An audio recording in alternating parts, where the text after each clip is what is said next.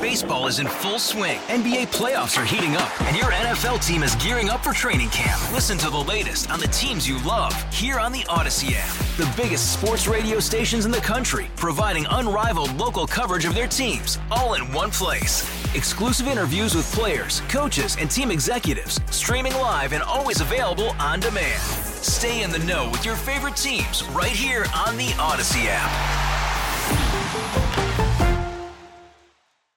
97.1 FM Talk Podcast. This hour of The Mark Reardon Show is sponsored by Gamma Tree Experts. Your trees deserve the best care. Call Gamma Tree Experts. By the way, any little amount will help. I mean, if you just text to 2357, text the word hope, you'll get a link back, and that link just gives you an opportunity to make a donation. It only takes you a couple of minutes. Real, real easy to donate for the cost of, you know, a cup of coffee at Starbucks. You could help a family or a child. So do that if you can. And I have some great auction items this week. They're really not even auction items. We're just going to offer some things up for you to purchase. The money goes to SSM Cardinal Health um, in the Tree of Hope campaign. But here's one that I think people are going to respond to a little bit later this afternoon when we have Matt Holliday on, the new bench coach for the St. Louis Cardinals. Of course, he created with his wife Leslie Homers for Health, which has been an amazing success for Cardinal Glennon, for the families, for the kids, and for the Tree Hope campaign. But um, we have a whole hog package from the gang at Sugar Fire that we can put up for um, for a bid here in a little bit. So stay tuned for that at the end of the hour. I have an audio cut of the day as well and a couple other things I want to get into before the end of the hour. Tomorrow on the show, Fred just kind of got me updated here. John Rooney's going to be with us. We're going to keep talking to some folks about the Tree of Hope campaign. So Mr. Rooney's going to join us.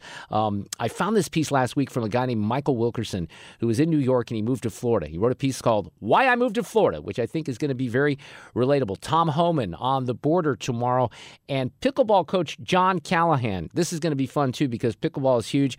John, it's my understanding, is going to offer up a great pickleball package for the Tree of Hope campaign. So we'll get into that, and we'll, um, you know, off raffle auction or just have you bid on that tomorrow afternoon. Kevin Roberts is with us this afternoon. I wanted to talk to him about a bunch of different things, including Senator Hawley's piece last week in the Washington Post on conservatism. He is the president of the Heritage Foundation and has spoken even recently on the future of American conservatism. We're going to talk about the Respect for Marriage Act and a few other things. Kevin Roberts, how are you? I should say Dr. Kevin Roberts, how are you this afternoon? Man, I am doing great. It is such a pleasure to be with you. Even though we've got some challenges in America, I'm still hopeful about the future. I think we have a lot of challenges, right? Uh, but you know what? It's good for a talk show host. I hate to take advantage of the uh, the horror that faces the country, but unfortunately and sadly, that gives me material, as you might um, as you might imagine, right? That's so true. I'm I'm chuckling because sometimes people say that about the president of Heritage that you know you guys talk about speaking about us everything that's going wrong, you know, just in order to stay in business as well. Unfortunately, everything we say is going wrong is going wrong. We're just trying to come up with a solution, just like you are in your show. Well, I've uh, worked with folks from the Heritage Foundation for years, being uh, in this business and, and talking about conservative politics and issues for a long time. But let's a little bit, as we get started here, talk about Kevin Roberts and how you got into this position and what, you know, maybe for people listening right now, what the Heritage Foundation in this position actually is all about. Well, we like to say, Mark, that we're the outpost for the everyday American in D.C. And and sometimes people hear that and they say, "Well, you're in this nice building on Capitol Hill." Yes, we are. You know why? Because hundreds of thousands of Americans with small donations support us each year. And so we like to say we're here on their behalf. There really isn't an organization of our influence or size in Washington, D.C., lobbying for everyday issues. And since you asked about me, I grew up in a working class family in a blue collar town on the Gulf Coast. And so even though I had the opportunity to go and, and get some nice formal education, I see the world through the lens of that working class boy on the Gulf Coast, which means that Washington is against us. Uh, this is not a Republican or Democrat thing, it's us versus them. And so it's just a great privilege every day to lead this organization that is really representing us against them and we really have to be good in our advocacy and, and the policy work that we're doing in politics because the path ahead is really narrow. I think we're going to prevail, but you know we don't engage in hollow optimism. It's a really narrow road. And when when you talk about that narrow road, you you, you talk about that in terms of just the numbers game in Washington, or beyond that. Well, really beyond that. I mean, two things when I say that. The numbers game in Washington, which you and your audience know well, is really thin, right? We had a, a red trickle with a bare majority for conservatives in the House. lost the Senate again, don't control the White House. 2024 looks like it's more promising, but we have to get from there or from here to there. And so that's going to be narrow, but also mean it in a second way, a way that each of us outside D.C. feels it every day. And it is in our institutions. You know, there, there's this Marxist scholar from Italy, Antonio Gramsci, who said that they would march through the institutions, the Marxists would. That's exactly what's happened. Just pause for a moment and, and ask ourselves the question which institutions, K through 12 schools, universities, uh, uh, public professional associations, do we actually control as conservatives? Very few. Yeah. And so I believe there's a very small number of these institutions on our side. We really have to not only revitalize them, but also expand their ranks. Just to pull an issue out that I'm, I'm certain you must be familiar with. You you did some um, some work at Virginia Tech, didn't you? I did. I did my master's in history there. So th- this case that's kind of in the news right now with the women's soccer player that is suing over the retaliation. So she had a coach, um, Charles Chugger Adair. He wants her to kneel during a unity statement, basically taking a knee. And this student says, No, I'm not going to do that. Now she's suing this guy and uh, the university, which I think is interesting. And that that's maybe representative of some of these culture issues that you have to fight all the time, right? No, it's true. It's it's a classic example of how we've we've lost all these institutions. You know, I can tell you that Southwest Virginia, where Virginia Tech is, is one of the most conservative regions in the United States. And yet, this institution, which had been a military school, has gone full woke. It's gone full woke because for two generations, the faculty have gotten more and more leftist, such that you can have this this athletics coach say you you're forced to kneel. I mean, beyond anything else, it's just a violation of free speech. That's the that's the war, frankly. That's the war that conservatives are in in our institutions, on our athletic fields, certainly in politics. And I think, as we know from Governor DeSantis of Florida, chiefly when conservatives in power, whether they're governors or university presidents or policy group presidents, are willing to fight, we usually prevail. And I think that that's what that young lady is, is trying to signify to us is it's time to muster the courage to go fight on behalf of common sense. Why do you think the red wave did not manifest itself into, um, you, you, know, a, a bigger wave? Why was it just a trickle? Because I was in the camp. Many of us were in the media that thought it was going to be bigger just because we felt like this moment was right, that all of the. Um, you know, the things in the past couple of years, whether it's the CRT or the masking, you know, the lockdowns, all of that was culminating in a very good way for Republicans. And then what happened? Well, three things. The, the first is the, the, the left continues to have a great turnout operation, and our political apparatus on our side, especially at the Republican National Committee, has to be a lot better. The second, which is the lane that I operate and, and, and really was clamoring in for the House and Senate leaders to, to listen to us was that you, you can't let the, the millionaire political consultants in the swamp tell you to run on nothing. You know, Mitch McConnell and his minions said, we don't have to run on any policy agenda. We can just let the Biden agenda speak for itself and, and we'll be in power. We see how that worked out. All year, Heritage was clamoring with McConnell and McCarthy, run on a governing agenda. At least McCarthy, although it was late, had the sense to do that. So, and, and, and to put it succinctly, there was no aspirational governing mission uh, or, or, or, idea, vision that conservative candidates had, and and I think it's a really important lesson for the future. But the third reason, frankly, is that not all of our candidates were great. I mean, that's that's something that happens every cycle, but we really need to do a better job as a movement in assessing not only people who might have interesting life stories prior to coming into office, but are actually residents of their states and can make a credible case of why they want to be the, the, the governor or the U.S. senator or in the case of congressional districts, the congressman. Heritage Foundation President Kevin Roberts is with me this afternoon on 97.1 FM Talk. When you say the governing agenda, what would you have liked to have seen in that governing agenda? That was part of the criticism of Senator Hawley in his op ed last week. So I'm curious about what your thoughts are there. Yeah, Senator Hawley is so good. In fact, we, we worked with him quite a bit on ours which includes seven priorities for taking back America, ranging from taking on big tech to confronting the threat that China poses to harnessing the angst that so many apolitical parents have about the state of education to fiscal sanity.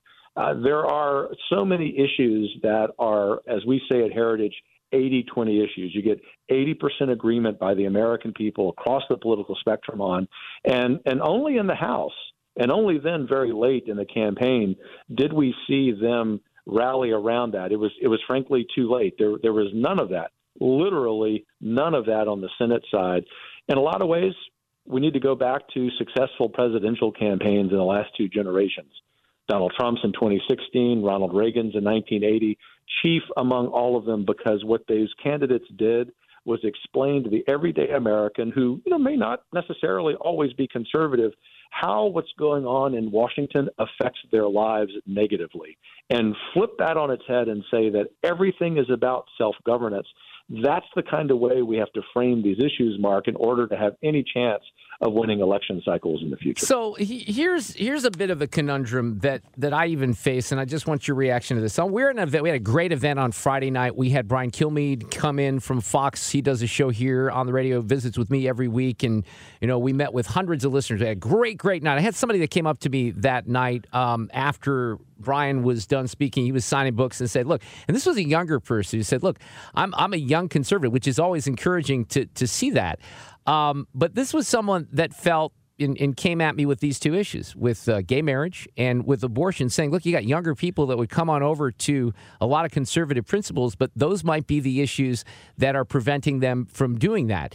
Now, I, I think both those issues are a bit nuanced because we know that a fair majority of the country feels like some abortion should be legal, but obviously when it gets into restrictions and and you know, no restrictions, then people kind of throw the challenge flag appropriately so. But you, you took a strong uh, position against the, you know, the Respect for Marriage Act, and and that's something that Senator Blunt, as he's an outgoing senator, doesn't have to worry about reelection, did vote for. A lot of conservatives not happy with that vote.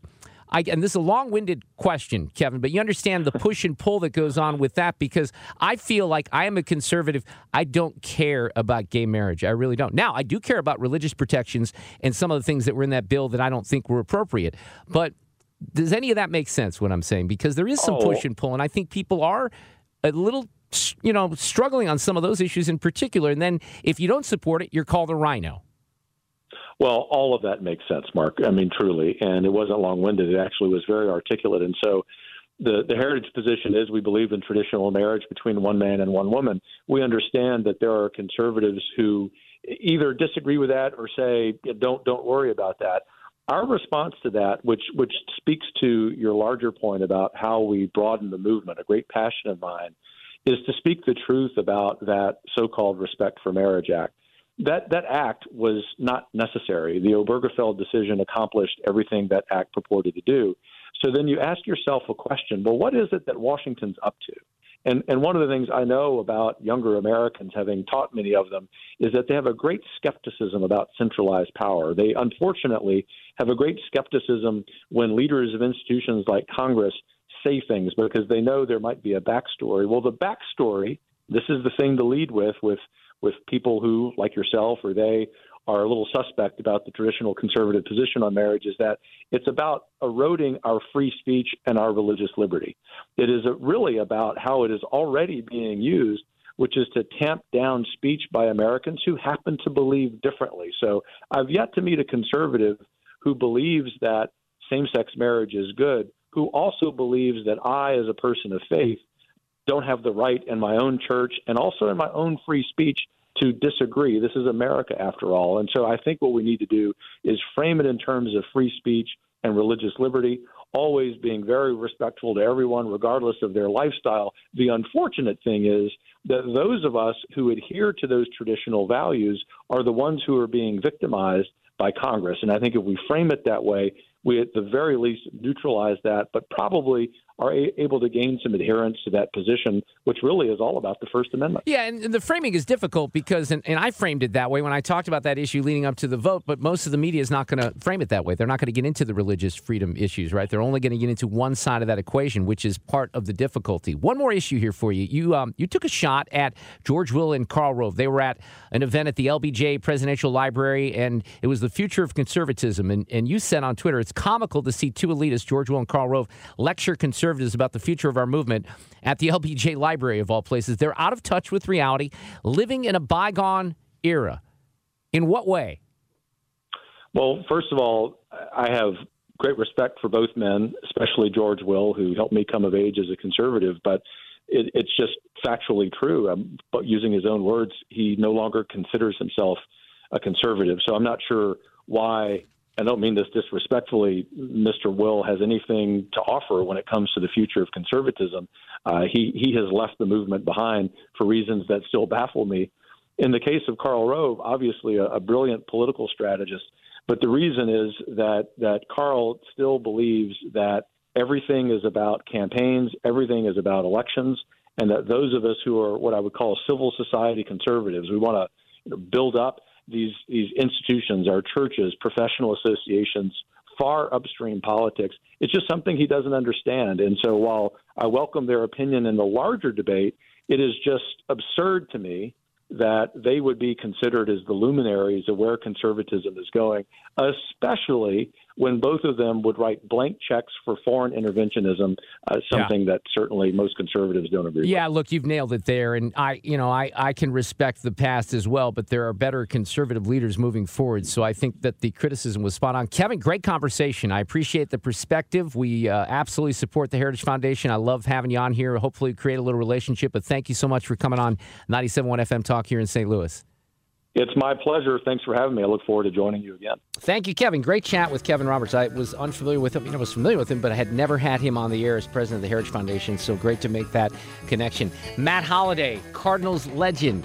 He's back with the team. He's the bench coach, but he also started with his wife, Homers for Health, for SSM Cardinal Glennon Children's Hospital. It's the Tree Hope campaign week. We're going to hook up with Matt Holliday coming up next on 97.1 FM Talk. Hey, Rob Bradford here. I have set out on a mission with my good friends at FanDuel to prove what I have known for some time baseball isn't boring.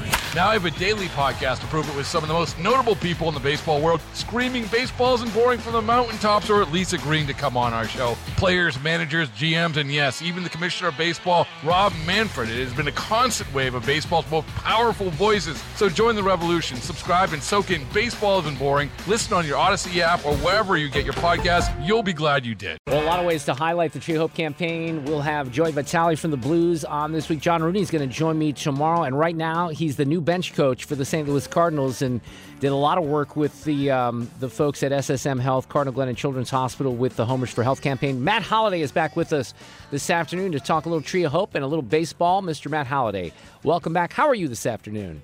I'm doing great. How are you? Fantastic. You got a new gig, didn't you? You're not unemployed anymore. Yeah. Well, I uh, I haven't been unemployed. I just haven't been paid for my employment in the last three years. But uh, yeah, back uh, back with the Cardinals and uh, excited about uh, the season. So I'm uh, looking forward to it. I am too, and we'll talk a little baseball here in a second. But let's get caught up at least on the family stuff, just so we can keep track. We talked about your kids a year ago, and, and maybe mm-hmm. Jackson in particular. So what happened? He was drafted, right? Mm-hmm. Was he number one overall? Yeah. yeah. he was picked first in the draft in the in the draft in July to the Baltimore Orioles, and so that was really exciting. Uh, he had an incredible spring, and um, name just kept rising up the uh, up the draft boards, and um, you know, ultimately on draft day uh, was picked number one overall. So. Uh, incredibly uh, proud of him and excited for him, and, and he went out and played a little bit in the minor leagues in the season that was left and and uh, and did well and, and is home here in the off season training with me and um, getting ready for his first full season. So he's doing great. And then uh, Ethan, uh, who's a sophomore in high school, who's 15, uh, is also um, pursuing baseball pretty heavily and is a really really good player. And, and then my daughter is 13 and she's uh, awesome and and so much fun. And my uh, my youngest is nine, and so he's busy playing flag football and basketball and and coach pitch and uh, doing all the things that he's doing. So um, yeah, kids are doing great and and uh, enjoy watching them do their thing. You'll love this. I have um, I have two boys who are older, but I have a little seven and a half year old, and we have this neighbor. I, I can't even take credit for this as a father. Um, but my neighbor Amanda, who's I guess she's 13 or 14 years old now, she plays baseball on a boys team, and my my daughter had started playing a little you know t-ball, and then had some options. Her friends were going to play softball, and she decided, nope, I'm going to play baseball because she was kind of getting coached by my neighbor Amanda. So. Her batting stance, all the things that she was doing successfully didn't come from dad, Matt, unfortunately, but she listened nice. to she listened to Coach Amanda and she did so well. She was really I, I must say she was better than probably 60, 70% of the boys on her team because she had a great coach. And I wish it was me, but it was fun to see her kind of focus on baseball. She loves the game. Yeah, that's awesome. No, that's a uh, that's really cool. Doesn't matter who it comes from, right? As long as they're getting better and, and enjoying it. So that's uh, that's really neat. Well, I've discovered she doesn't really want to listen to me. Instructions on how to ride a bike that had to come from elsewhere. So we're in a pattern here where I can see that she can achieve things. It's just that she doesn't want to listen to me. And on Jackson, so what's the realistic path? He um look, sometimes you got to spend some time in the minors, mm-hmm. uh, right? Is it is this the plan? The Cardinals don't dip into the shortstop market. They're just going to wait for Jackson Holliday and get him in a trade down the line, right? Well, that would be amazing. um, I'm, I'm, yeah, like you said, it's it's a uh, it's kind of a fluid situation when when you get drafted out of high school. Um, you know, you, you sort of start at the, the lowest the lowest of, uh, levels, and, and he started last year at the uh, at the sort of the uh, they call it the Florida Complex League, which is where they send all the high school kids and a lot of the Latin kids.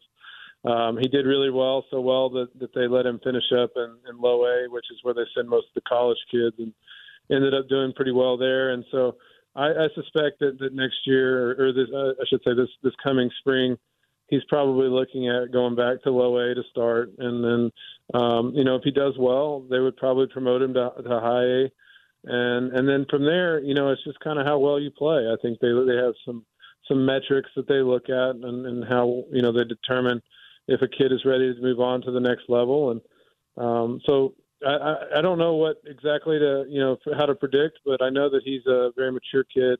Um, he's very skilled. He loves the game. He loves to practice the game. Most importantly, so um, it's uh, it'll be uh, fun to watch and, and how you know fast they move him and how fast he earns it. And so um, that'll be uh, that'll be up to him and and, uh, and how well he does. But he's uh, most importantly he's a, he's an incredible young man and and somebody that I'm really proud of his character. So he's a he's a great kid. How, how much does the mullet play into the equation? I think that's got to be a factor as well, right?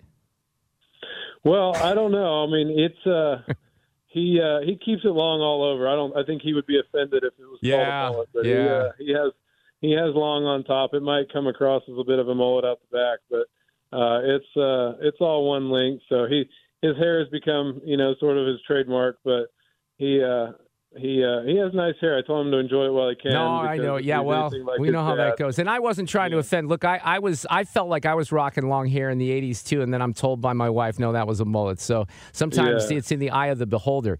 Uh, Matt Holliday yeah. is with me, the new bench coach for the St. Louis Cardinals. Let's talk a little bit about uh, SSM Health, Cardinal Glennon Children's Hospital, and and how how did this all start? Just kind of give us a recap with the Homers for Health program that you and your wife started. Yeah, when we were uh, when I got traded over to the Cardinals and then uh, ultimately signed my my free agent contract, um, we were just kind of you know sitting around uh, my wife and I and talking about whether we wanted to start a foundation or sort of just uh, we looked at all the avenues of starting a foundation and what that looks like. And you know sort of when you're done playing and how do you keep it sustained? And and so we we would just we just kind of were looking for something we were passionate about and instead of starting our own foundation, we decided to, to try to find foundations that that we uh, we aligned with what we were thinking, what we were passionate about, and get behind them and try to support them. And um, and doing some some interviews and talking to a lot of different people around the St. Louis area, um, it sort of led us to to Cardinal Glennon and just um, all the things that, that they were they were doing with children and, and how how we could get involved. And and we sat down uh, in, a, in, a, in a meeting in a boardroom um, with uh, lots of people. Um, and, and I don't want to miss out on names, but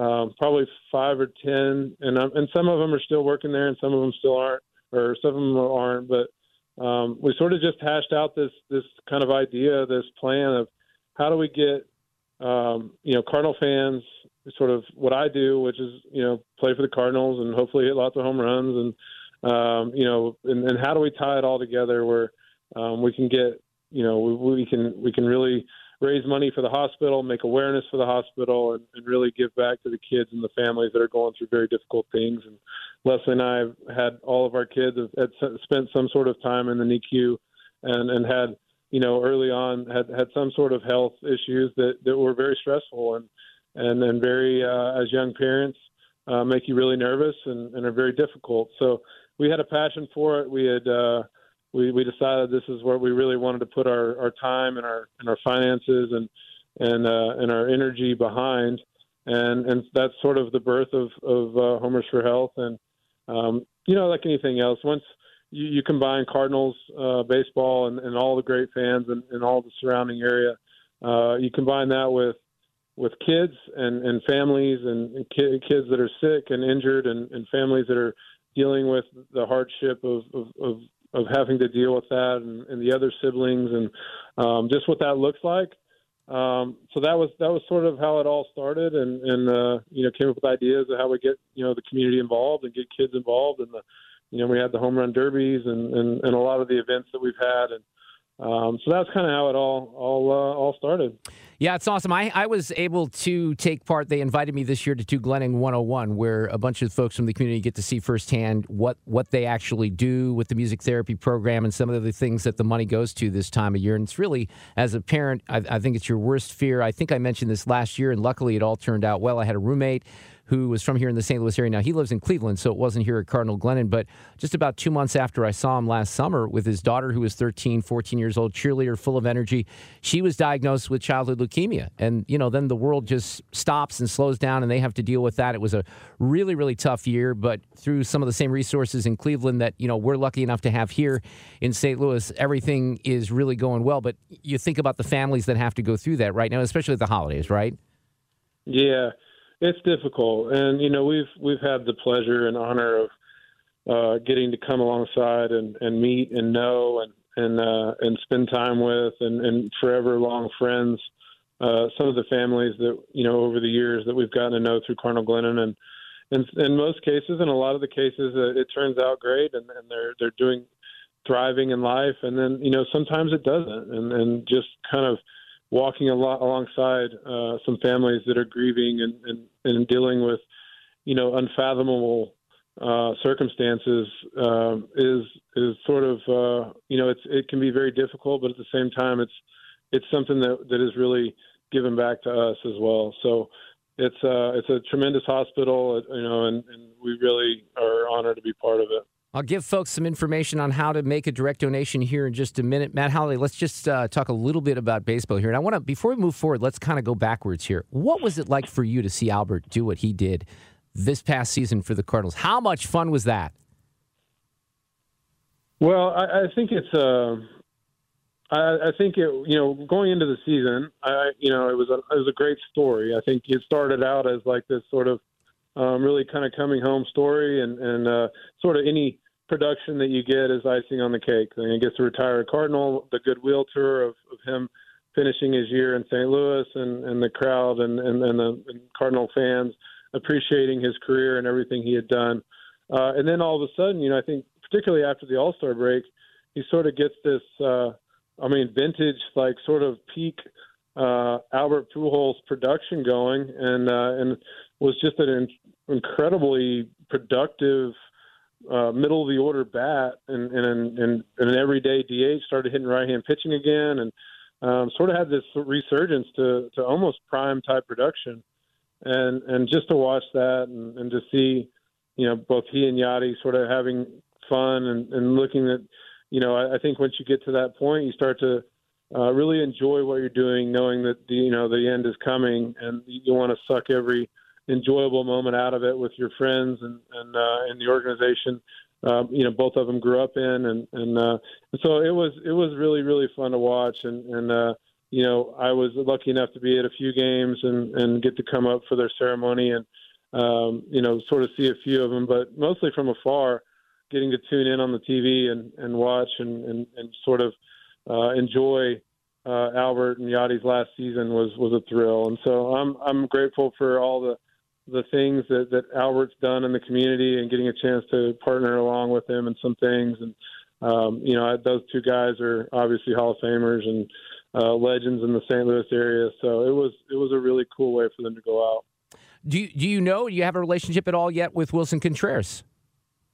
I don't know him other than outside of playing against him a little bit um, when he was a younger player. So um, I uh, I'm anxious to uh, to get to know him. It seems like he plays with a lot of passion and energy, and uh, seems to have a lot of fun playing the game. And, and I think that that's something that that's welcome in in, uh, in St. Louis, and um, will be fun to watch. But you talk about a catcher that that has the ability to to, to hit 20 to 25 home runs, um, and that kind of production where.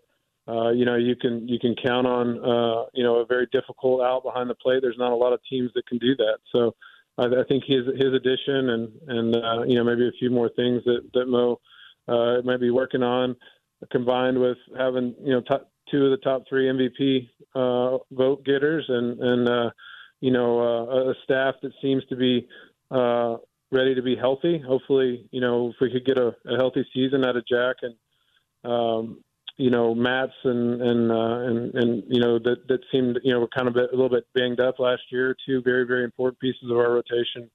Uh, if they could have you know if they could get to 30 starts this year, uh, I feel really good about our pitching. So um, it should be a, another exciting year for, for St. Louis fans and, and, a, and, a, really good team on the field. It'll be interesting, too. You're taking this position as bench coach in, in a very um, interesting era for Major League Baseball. There was a piece on ESPN even today where they went out and they asked managers uh, about the new rules. And the question was new rules, good, bad, indifferent. All right, Matt Holliday, good, bad, or indifferent. It's going to be interesting, isn't it?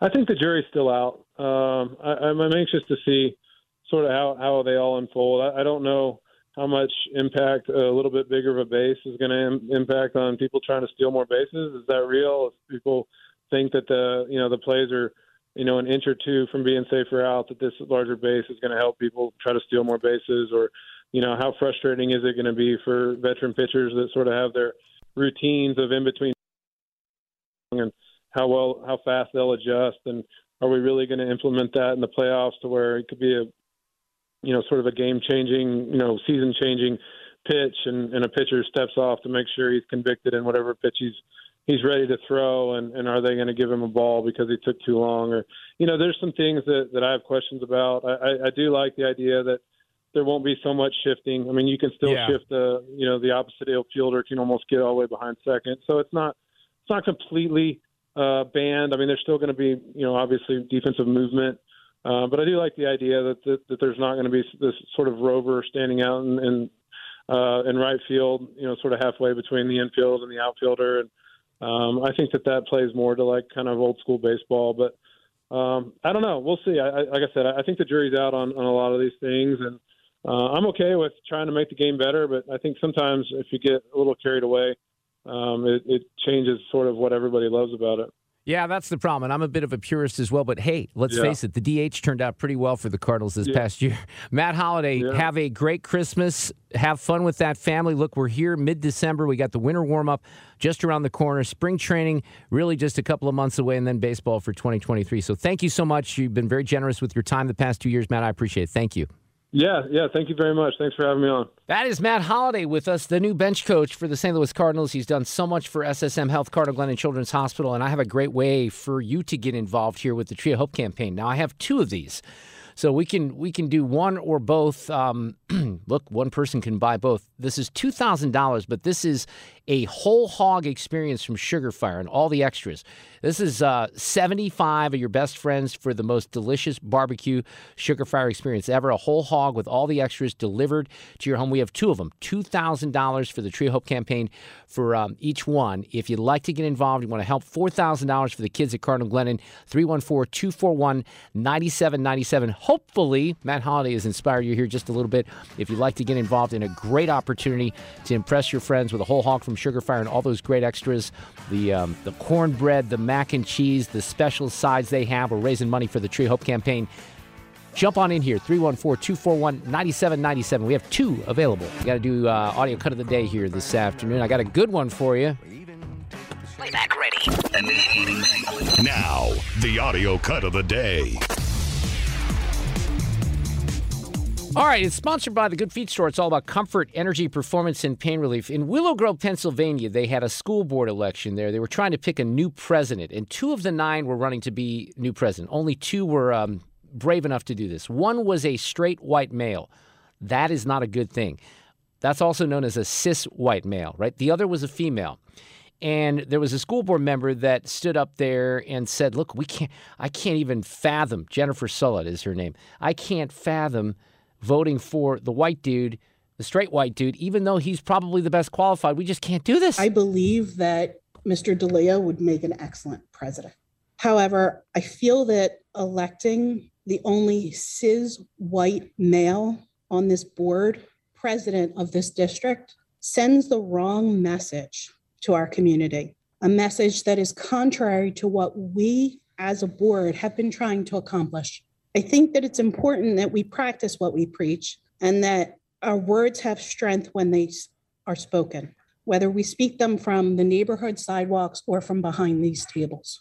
Well, uh, they did. And apparently, the cis white male who was impeccably qualified went to um, Penn State, bachelor's degree in mechanical engineering. He holds four patents. He headed the design and installation of skylines on the new One World Trade Center. He has three children, and he decided to run for the school board because his children, one of his children, has special needs, and he wanted to focus on access for special services for kids. But he's straight and he's white, so he is not the right person for the job when they wrote about this, there was even somebody that said Sarah Burns was her name. She's a new member. She goes, This is very hard to do as the new person on the board, but then conceded that she would vote for Stainback. The woman, Rose Huber, also hesitated, but after a long pause, she only voted for Stainback too. It was an eight to one vote. The only vote that he got was his own for him. That was it. Nobody else voted for the guy, not because he's not qualified, not that he wouldn't have made a better president. I think that if you listen to the comments and read about this from the board, most people think that he would have been a better president, but it's against the woke messaging. You cannot hire or you can't promote someone who is straight and white, especially if they're a man, to a position like that. That's not going to happen. So there you go. Cancel culture at work in school districts. This is what's happening all across America. It's your audio cut of the day, sponsored by the Good Feet Store. Get more at 971talk.com. Hey, Rob Bradford here. I have set out on a mission with my good friends at FanDuel to prove what I have known for some time baseball isn't boring. Now I have a daily podcast to prove it with some of the most notable people in the baseball world, screaming baseball isn't boring from the mountaintops or at least agreeing to come on our show. Players, managers, GMs, and yes, even the commissioner of baseball, Rob Manfred. It has been a constant wave of baseball's most powerful voices. So join the revolution, subscribe, and soak in Baseball Isn't Boring. Listen on your Audacy app or wherever you get your podcast. You'll be glad you did.